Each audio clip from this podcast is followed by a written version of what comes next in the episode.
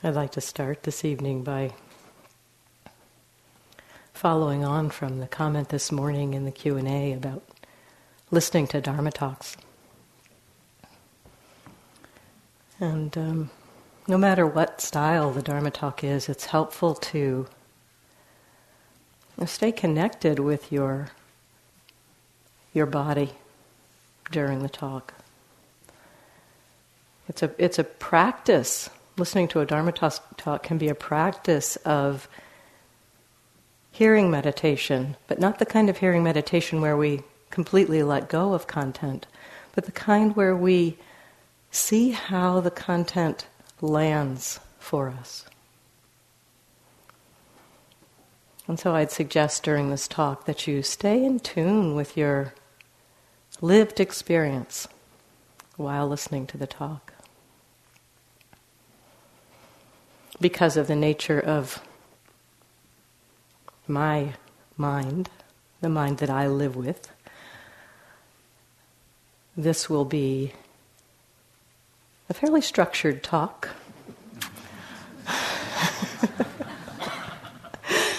but don't let that fool you.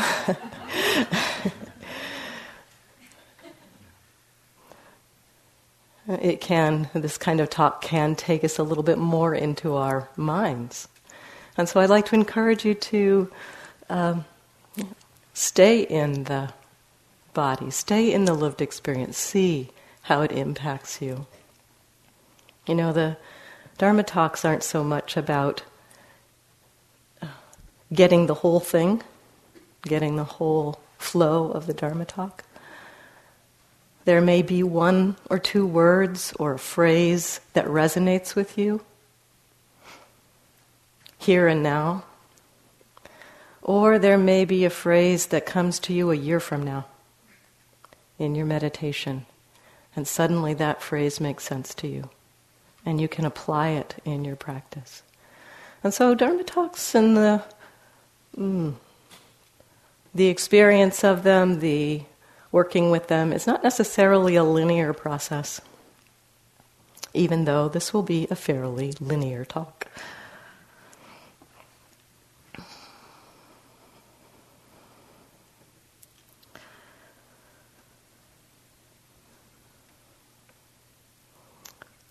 So when the Buddha,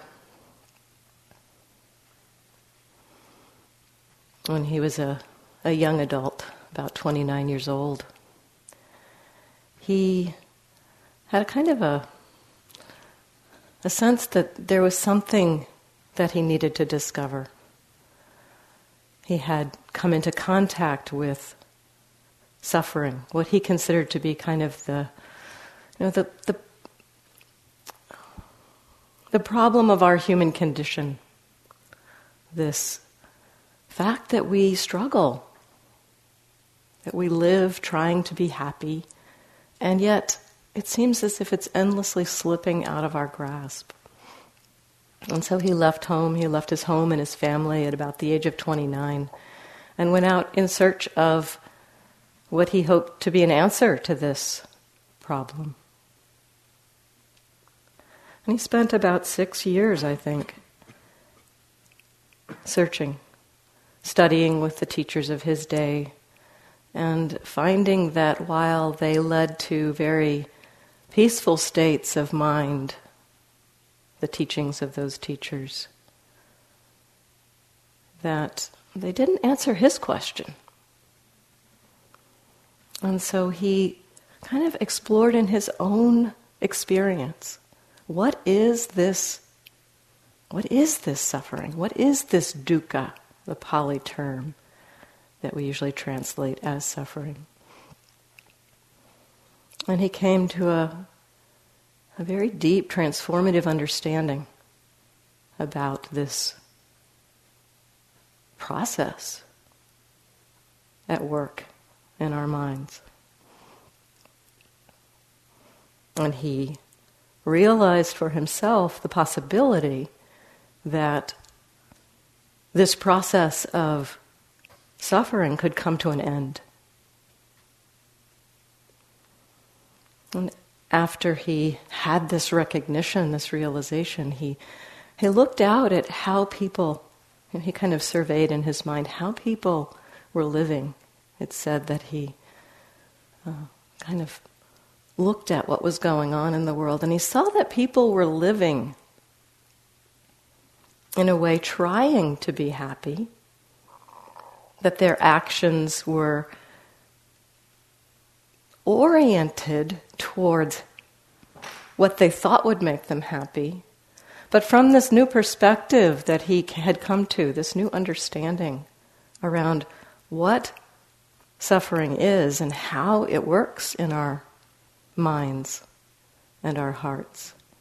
He, he saw that in their very act to try to be happy, they were doing the very things that would keep them tied to this process of suffering. And so, out of compassion, he began to teach what he had understood, what he had learned. This transformative understanding. So he saw in his awakening, his in this transformative understanding, he saw that there were was a new orientation.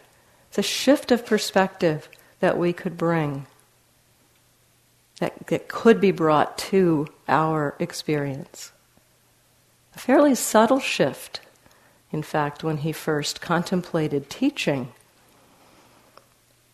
The, uh, the story goes that he thought, you know, this Dharma that I have understood is very subtle, very hard to see. And I would try to tell people about it and they wouldn't understand, and that would be vexing. So maybe I'll just sit here and enjoy this peace. And then the story goes that a, a deva uh, came to him and said, No, for the benefit of all beings, you should teach. There are beings with but little dust in their eyes that could understand your teachings. And so he began to, to teach what he understood. So the framing of his teaching, not surprisingly, is oriented around this question of suffering. The Four Noble Truths, which Mary spoke about the other night, are framed in terms of suffering and the end of suffering. And not only are they are they um, you know, just the, the, Four Noble Truths are sometimes just stated as truths. You know, this is suffering. This is the cause of suffering, or there is a cause of suffering. There is a cessation of suffering, and there is a path leading to the cessation of suffering.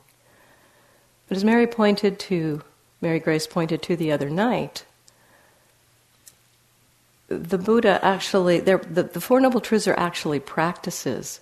They're there are tasks associated with each of the Four Noble Truths. And so the Buddha said we should understand suffering. We should let go of the cause of suffering. We should realize for ourselves the possibility of freedom from suffering. And we should cultivate the path leading to the ending of suffering. So, this Eightfold Path is really, I, I think of it as the Buddha's prescription for happiness. He said that if you follow this, these practices, the Eightfold Path really, I think, being comprised of eight, eight factors that can be seen as practices, eight practices that support us in our journey. to understand and solve this problem around suffering for ourselves. It's not a problem anybody else can solve for us. The Buddha understood the possibility for himself. And in, in seeing the possibility for himself that he could be free from suffering, he understood by um, inference that this was not something that was com- confined to him alone, that others could also understand this and have this same transformative realization. And so, this in this talk, I'd like to explore the Eightfold Path, which, as I said, is a set of practices guided by wisdom to encourage us to act and train our minds in certain in a certain direction. The Buddha said following this path will lead us to this same understanding that he had. So I like to talk about the Eightfold Path, but not in the standard way, perhaps, that we might think about this, this being in, this isn't going to be a kind of a standard Eightfold Path talk. I'm actually going to do kind of a very brief overview of the Eightfold Path. And what I'd like to do following that is to kind of explore how is it possible that this path does what the Buddha claims it will do? How can it lead us to the ending of suffering? So that's the exploration I'd like to make this evening.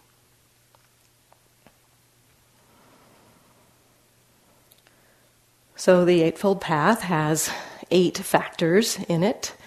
And the, um, one of the ways of exploring this teaching divides those eight factors into three groups or three aspects. The first two factors of the Eightfold Path are in a group that we could call the wisdom group. And these are wise understanding and wise thought or wise intention. The second group is associated with ethical conduct. And this comprises the factors of wise speech, wise action, wise livelihood, ways to bring ourselves into harmony with the world. And the third group in the Eightfold Path is the uh, what I'll call the mental cultivation or mental uh, development aspect. And that's comprised of wise effort, wise mindfulness, and wise concentration.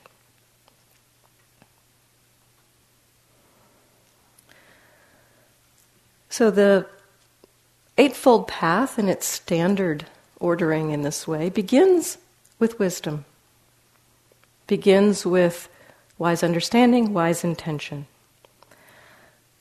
It starts from needing to understand something about this dukkha, this suffering.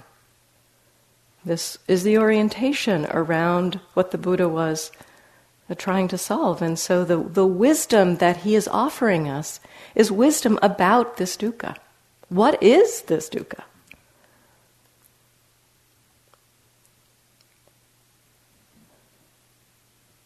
I'd like to just speak for just a few minutes about this, because we haven't really talked too much about dukkha itself.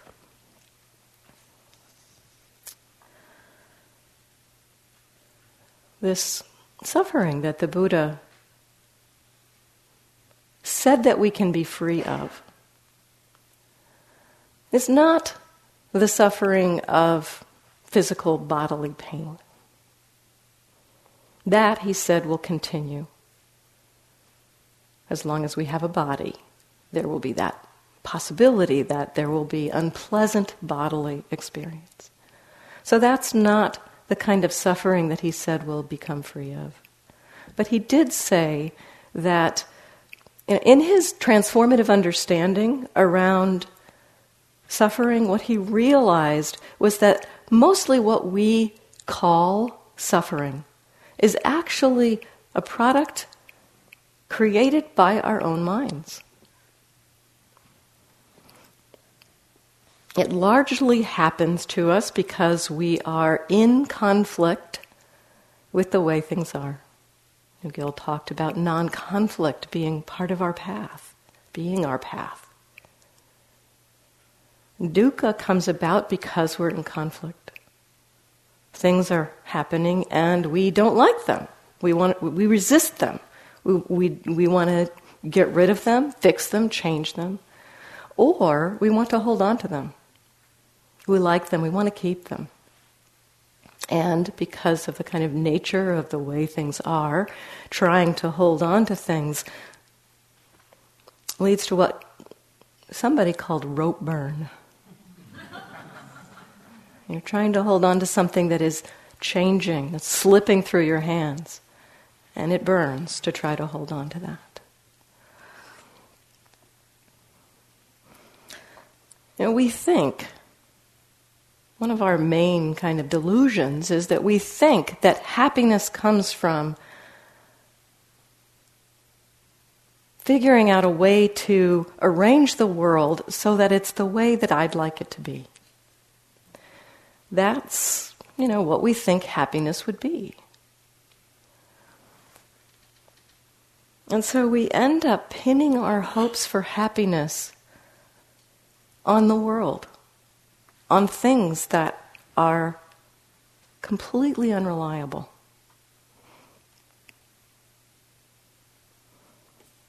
Rilke, the great German poet, expressed this in one of his poems. This is an excerpt from one of Rilke's poems. And we, spectators, always everywhere turned toward the world of objects. It fills us. We arrange it. It breaks down.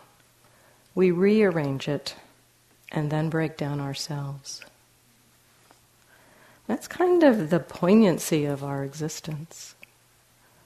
We are endlessly trying to arrange the world, endlessly seeing it break down, and feeling the pain of that, and taking it personally. You know, what did I do wrong that the world changed and it, I couldn't arrange it properly?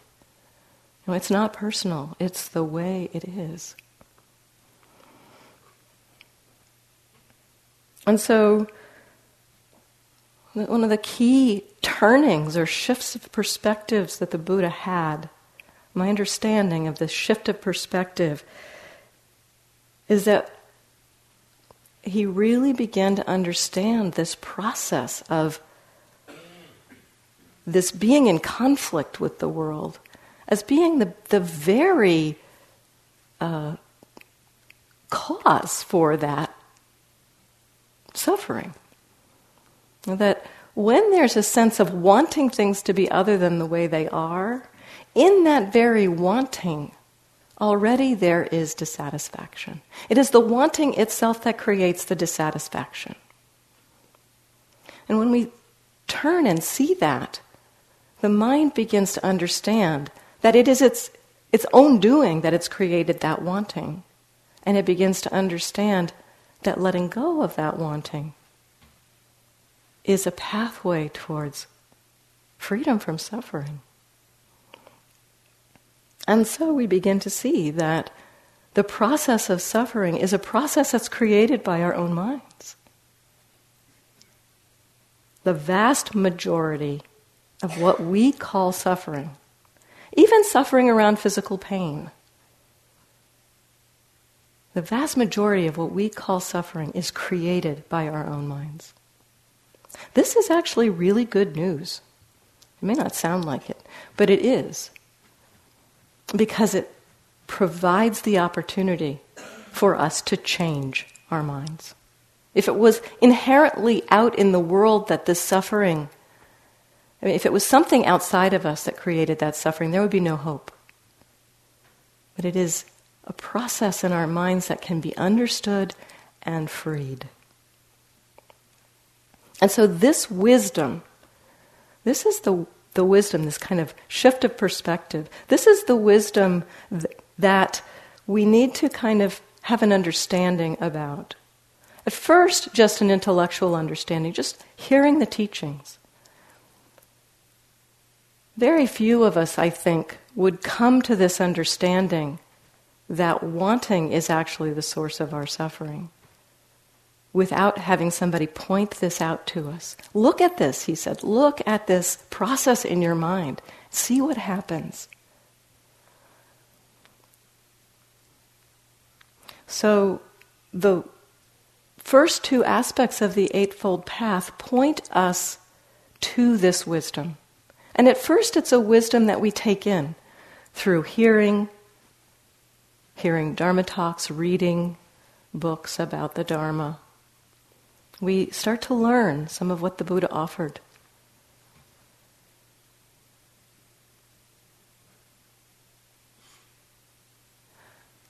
And if that resonates for us, then we begin to it, it be, we begin to think about it perhaps. Think about how it resonates for us. Think about how it might uh, be understood. And this is another form of wisdom. You know, first there's this received wisdom or borrowed wisdom and then we kind of take it in and we begin to massage it in our own understanding. And if it resonates for us, then we may begin to act on it. We may decide, you know, some of this makes sense to me, so maybe I'll try this. Or if you're like me, it was kind of like more like, well, nothing else I've tried has made any sense. I guess I'll see what happens if I try this. So the intention is formed to explore these teachings. So that sets us into motion. So it sets the path into motion. So these first two aspects initially are about having us actually take the first steps.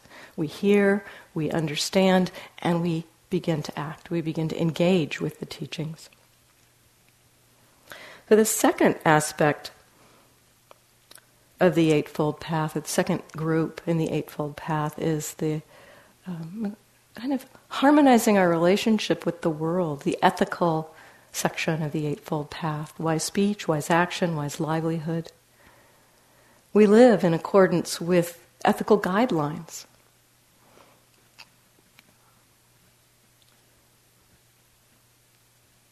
Harmonizing our relationships with the world, living in peace, with other selves, with, our peop- with other people. Inclining the heart towards non harming. Now, we've been engaging with these aspects of the Eightfold Path here on retreat. Every day, you have been engaging actually with the entirety of the Eightfold Path. And that's part of what I want to point to in this talk that the, the factors of the Eightfold Path are lived. They're not just an idea, you're actually living them. You hear the teachings right now. We're, we're practicing wise understanding to some extent. I'm exploring my, my understanding of the teachings with you. You're exploring it in your own minds as you're, you're listening. So we're exploring this, this first aspect of the Eightfold Path. All through the day, we are committed to the precepts to non harming, to refraining from taking life, to refraining from taking what's not given, refraining from sexual misconduct, refraining from false speech, refraining from intoxicants. And these are aspects of the components of wise speech and wise action. And wise livelihood. We are living wise livelihood here on retreat. I think the, the uh, the life of essentially your your like temporary monks and nuns here. You've renounced your homes. You've come here to be uh, secluded, and you're living a dharma life. This is a beautiful thing. You are living a wise livelihood every moment of your day here. The last three factors of the Eightfold Path the mental cultivation, the mental development aspect. Comprises the factors of wise effort, wise mindfulness, and wise concentration. So, why do we need mental development? This connects to the understanding that the suffering that we are experiencing, the suffering's a kind of a strong word in a way, you know. Um, the dukkha that the Buddha spoke about, it's usually translated as suffering, but you know, when we think of suffering, we often think of something pretty big. And dukkha has a very broad range of meanings.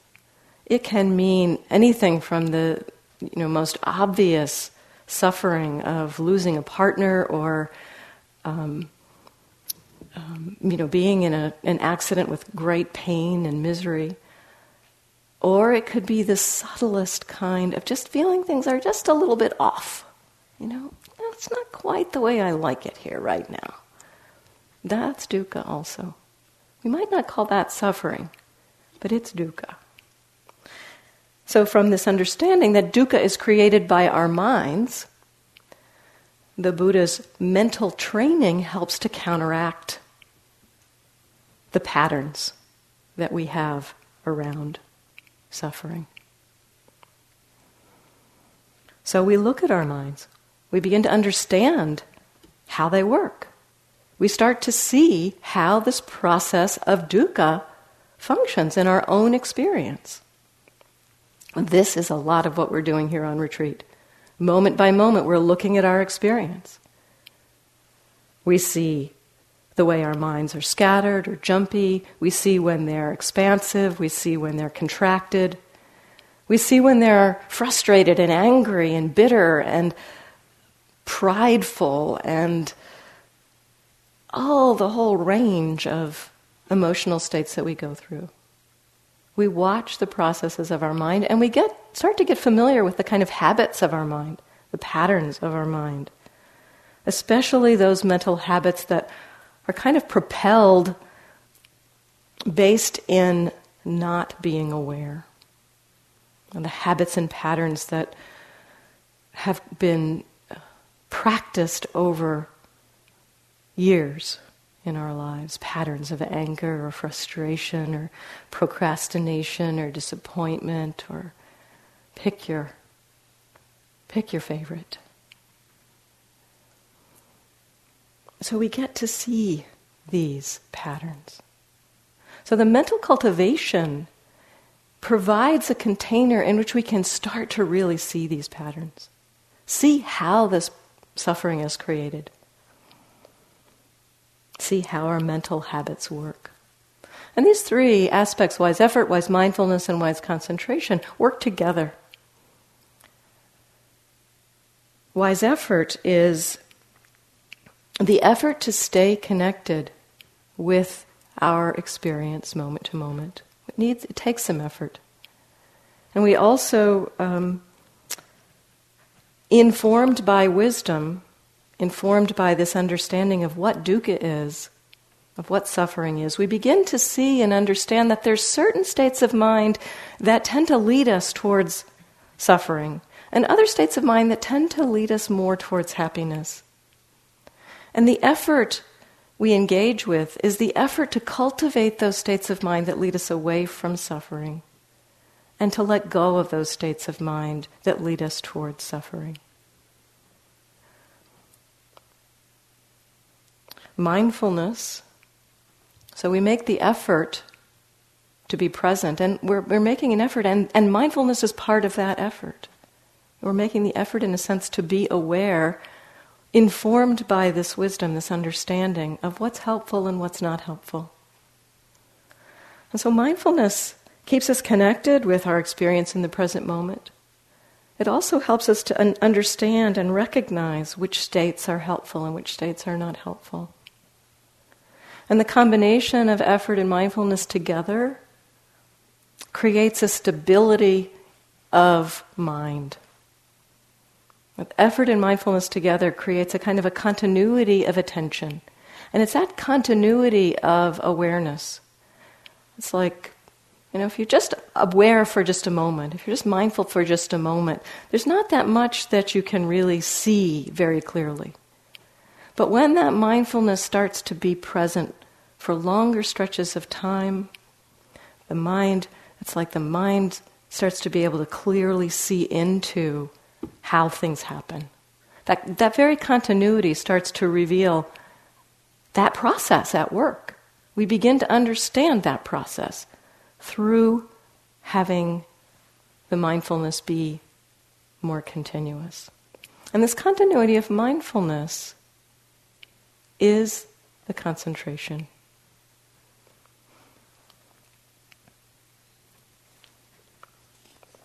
So, the Eightfold Path is a set of practices, and we're practicing them all here.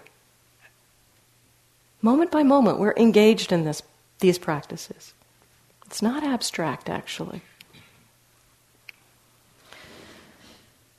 They support, these practices support living a little bit more with more ease.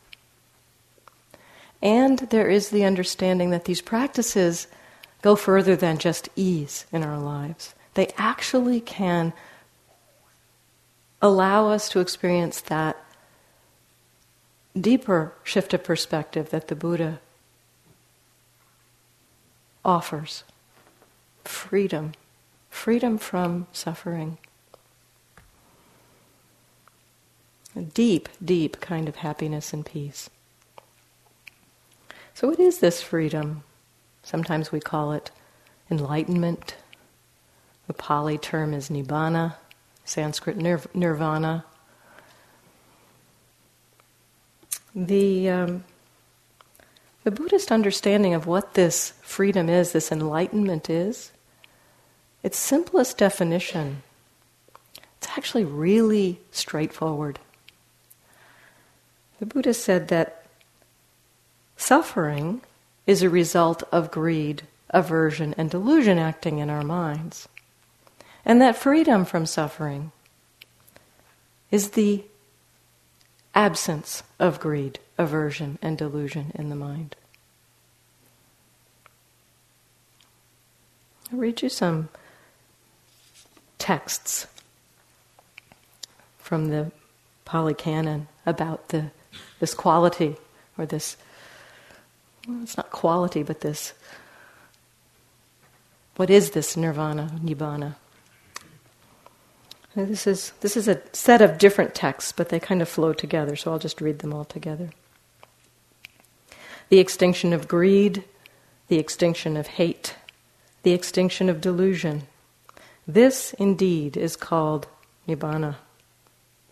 Enraptured with lust, enraged with anger, blinded by delusion, overwhelmed, with mind ensnared, man aims at his own ruin, at the ruin of others, at the ruin of both and he experiences mental pain and grief. But if lust, anger, and delusion are given up, man aims neither at his own ruin, nor at the ruin of others, nor at the ruin of both, and he experiences no mental pain and grief.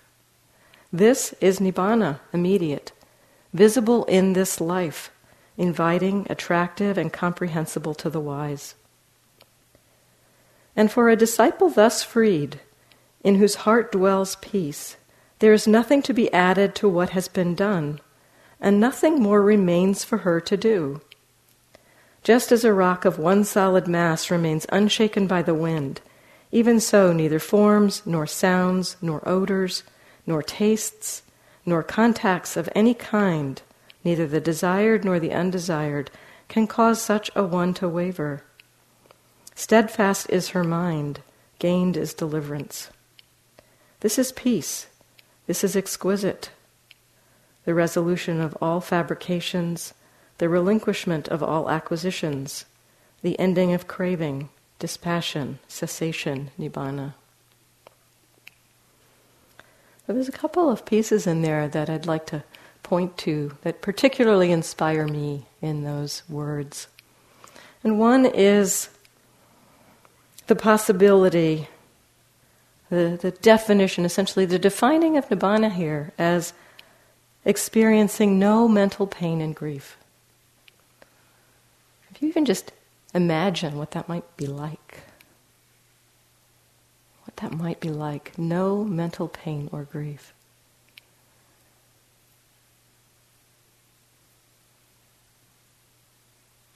And the other piece This is nibbana, immediate, visible in this life. these two pieces together point to me to a understanding, a transformation that happens in the midst of our lives. And when I first heard about this enlightenment thing, you know, I, I kind of thought it must mean like, well, I was looking for like some big mind blowing experience that after that, then everything would be great.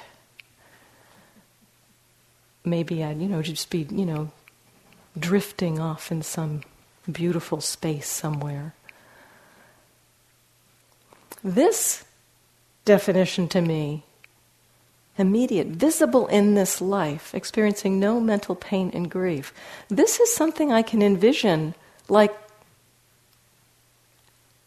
having that kind of experience, perhaps in the midst of work. So, this is inspiring to me, this possibility. To me, these, these words say this isn't something otherworldly. This transformation happens right in this life, right in the midst of our day to day experience. That that's possible. To me, that, so- that sounds like some of what is being pointed to here. The possibility of transformation within our lives, not separating from our lives, transformation occurring through our lives.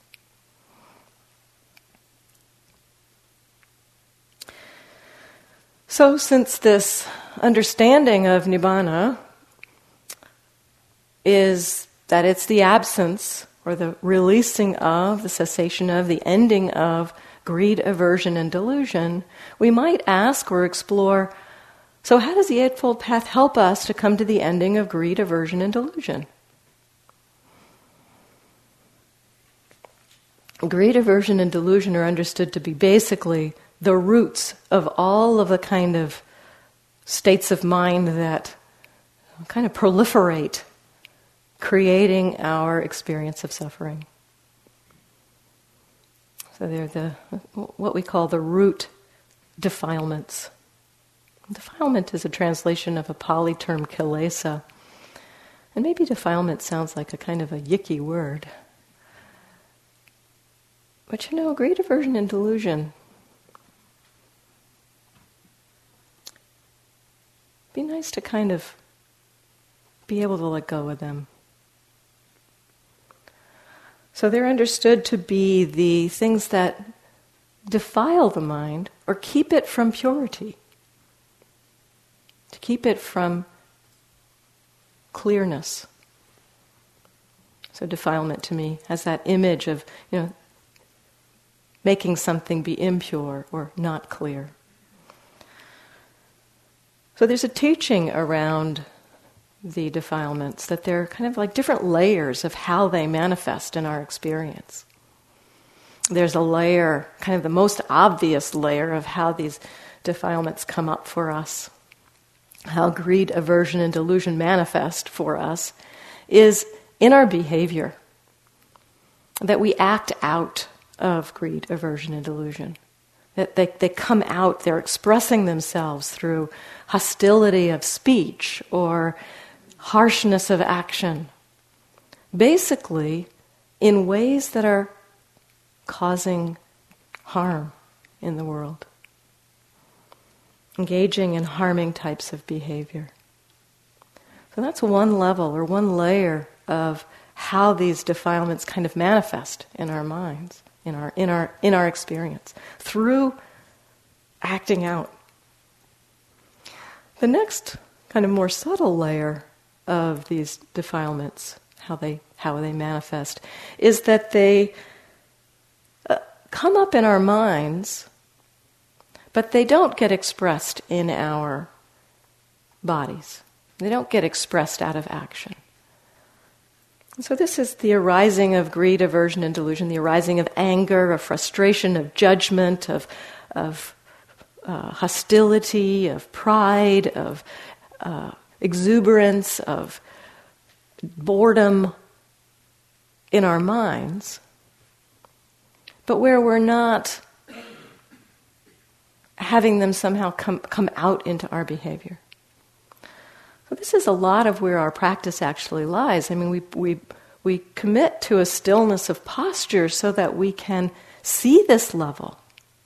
Essentially, that's part of the practice that in the commitment to stillness, we begin to be able to see this level of defilement before it comes out into our behavior. This is pretty powerful to be able to see this. The most subtle level of the defilements is something called latent tendencies. This is where the um, the qualities, these qualities that are coming out of greed, aversion, and delusion, are not being experienced in our present moment experience. They're not actually happening for us in the moment. But there's a kind of an underlying tendency for that, that pattern to erupt. I think we all have a sense of this. You know, particular favorite patterns that we've practiced a lot in our lives. For me, it was a practice of anger. I cultivated anger very well. And at times when I wasn't angry, I mean, at times when that pattern wasn't active, there was a kind of a sense, and maybe you have this sense for yourself too, that the fact that it wasn't being activated at that moment was partly a f- product of conditions. That if there were something that happened that I didn't like, it would be very easy for that pattern to be triggered. So, this is that level of what we could call latent tendency. A kind of, it's not active in our mind stream at the moment, but it's mostly a matter of conditions as to whether it's coming up or not. It could arrive or arise almost at any time. It could be easily activated. So these three levels of defilement, if we look at the three aspects of the Eightfold Path. Each one of those aspects addresses one of those levels of defilement.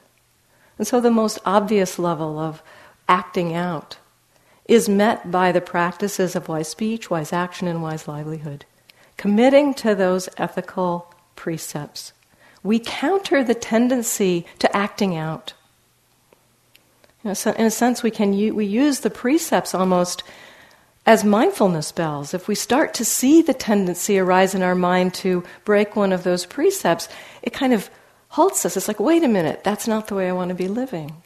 And so it, the, the um, three aspects of ethical conduct support our not engaging in that level of defilement.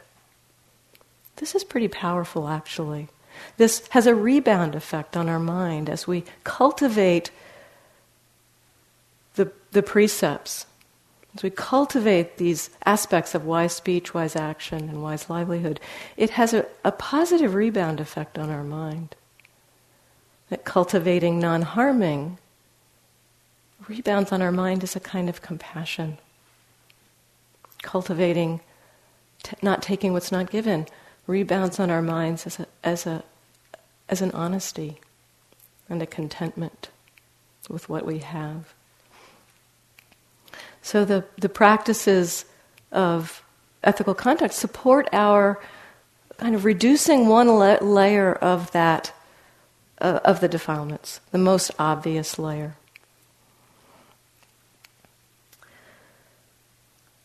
The aspect of mental cultivation of wise effort, wise mindfulness, and wise concentration.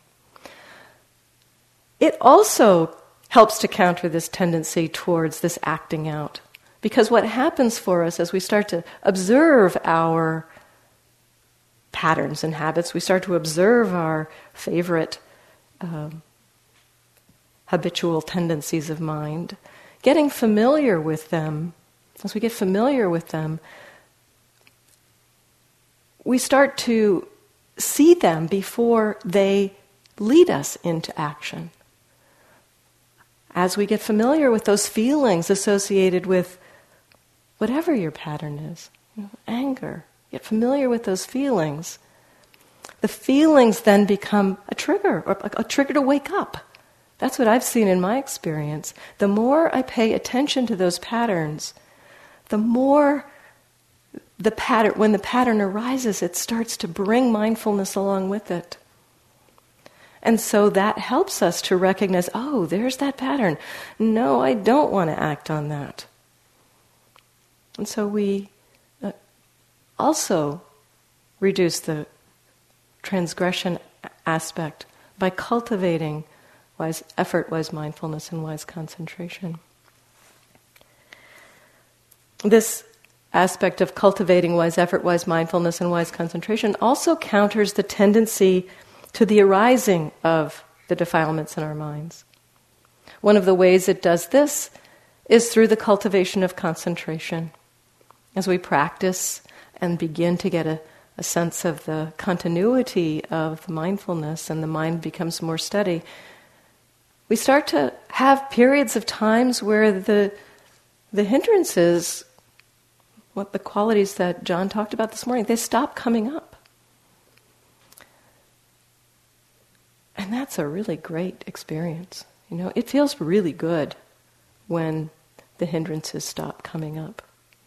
So we get a taste, a little taste of what it's like to have that freedom from the defilements. But that's um, a temporary kind of freedom because it's conditioned on that continuity of mindfulness. It's conditioned on the concentration, kind of holding those tendencies at bay. But still, it's very powerful for us to, to get a flavor, a taste of that freedom from those defilements. The subtlest level of defilement, the latent tendencies, those require a kind of a radical uh, shifting in our mind, a turning because those tendencies, those latent tendencies, are kind of underlaid by a very powerful force of ignorance. And ignorance is not uprooted just simply by concentration, it takes wisdom to uproot ignorance. And this is where that first aspect of the Eightfold Path, the wisdom aspect, comes in. Now, the wisdom that we bring at first, that wisdom of understanding and reflection, that's not powerful enough to uproot ignorance. The, the wisdom that that wisdom informs our practice of wise effort, wise mindfulness, and wise concentration. And as that wisdom and the mental cultivation come together, we begin to understand more directly for ourselves the truth of that borrowed wisdom. So we see directly for ourselves these moments of freedom. We see a, a, releasing, a letting go around how we've been clinging to these processes of suffering. So our view begins to change. So the path essentially begins and ends with wisdom.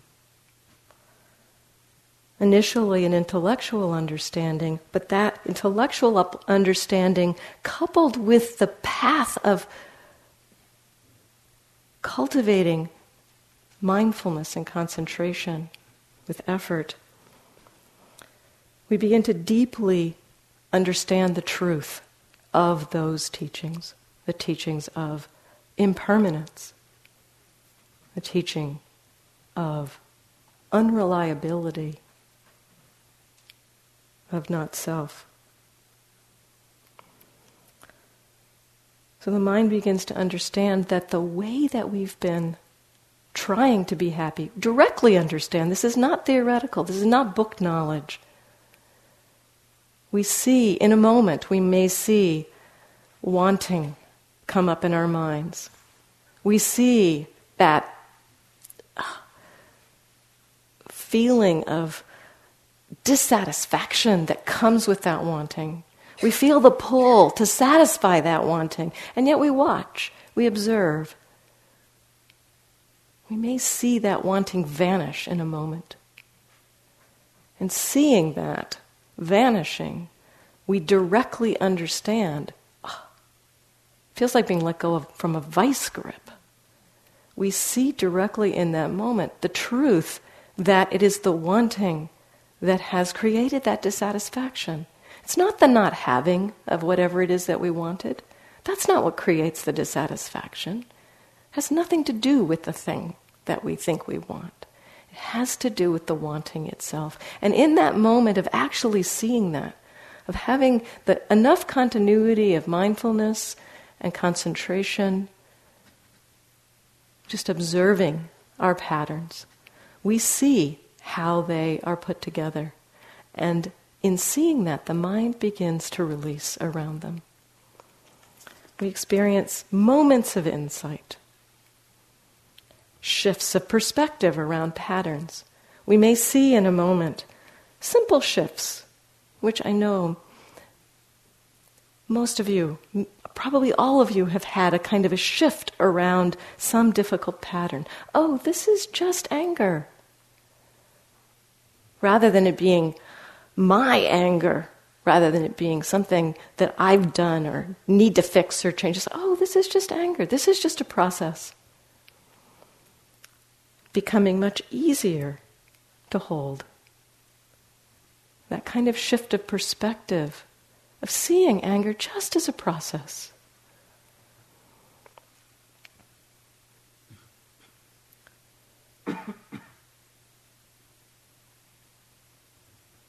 We see moments, little moments of shifts of understanding. And these moments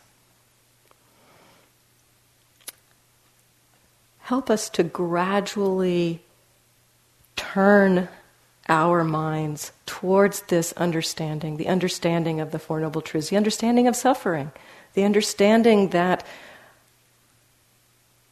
the cause of suffering is this craving. Turning our mind toward that understanding.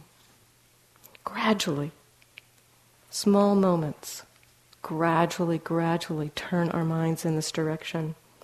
It takes time. There's an analogy. I know many of you have heard this analogy. It's one of my favorite analogies the Buddha gave around our practice. He, he compared the practice of being attentive to our experience to he said just think about a shipwreck you know, and think about the parts of the ship strewn around the beach. And day by day the sun the sand the wind the water kind of work on those parts. You know, think of the rope the rigging. And day by day if you go back and look at that rope you're not going to see much change in that rope. But come back after six months and try to pick up that rope, and it may fall apart in your hands. Moment by moment, small moment by small moment, mindfulness, effort, concentration, supported by wisdom, begins to wear away at the way we misunderstand how happiness can be found shifts our perspective. And uh, one thing that's helpful to remind ourselves about is that insights are impermanent.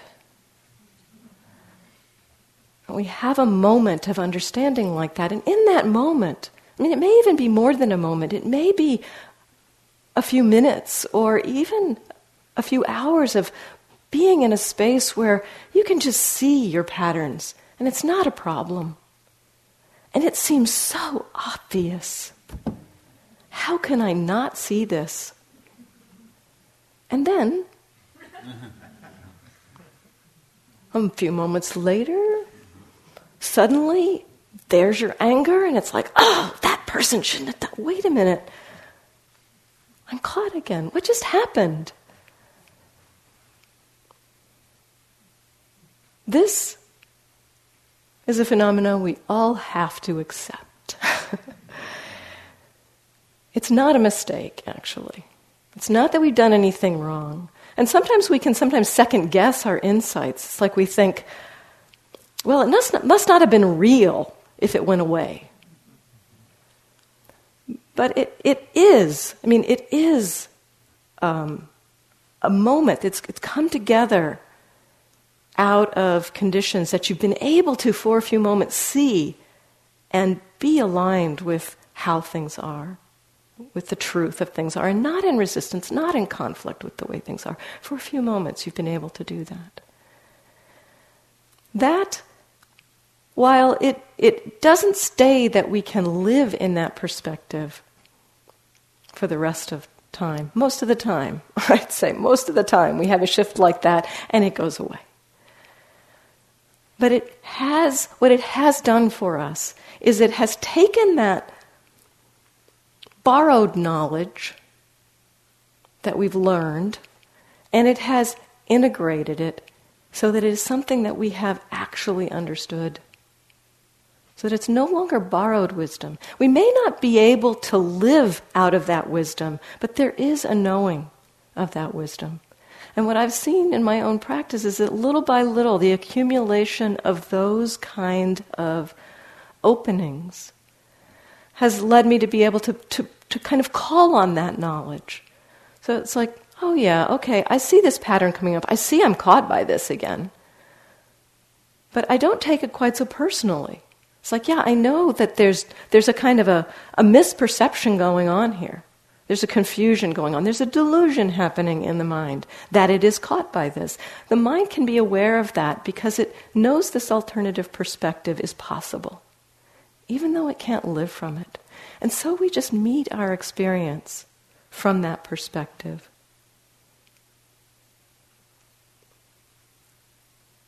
And over time, over time, it begins to be easier to see when we're caught by these misperceptions by this confusion of where happiness is to be found.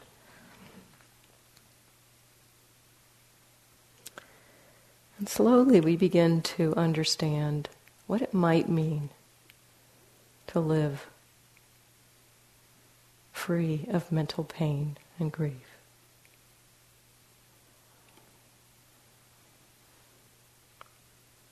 So let's sit for a moment.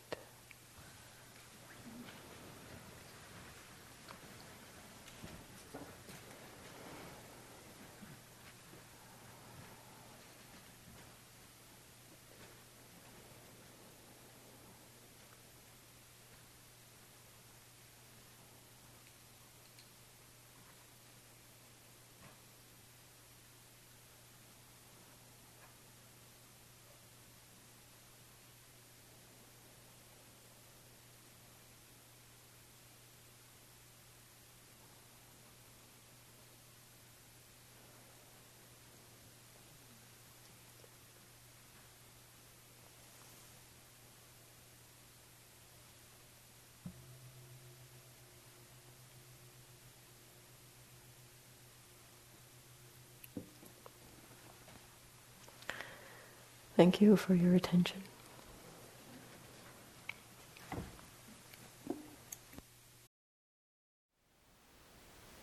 Thank you for listening. To learn how you can support the teachers and Dharma Seed, please visit dharmaseed.org slash donate.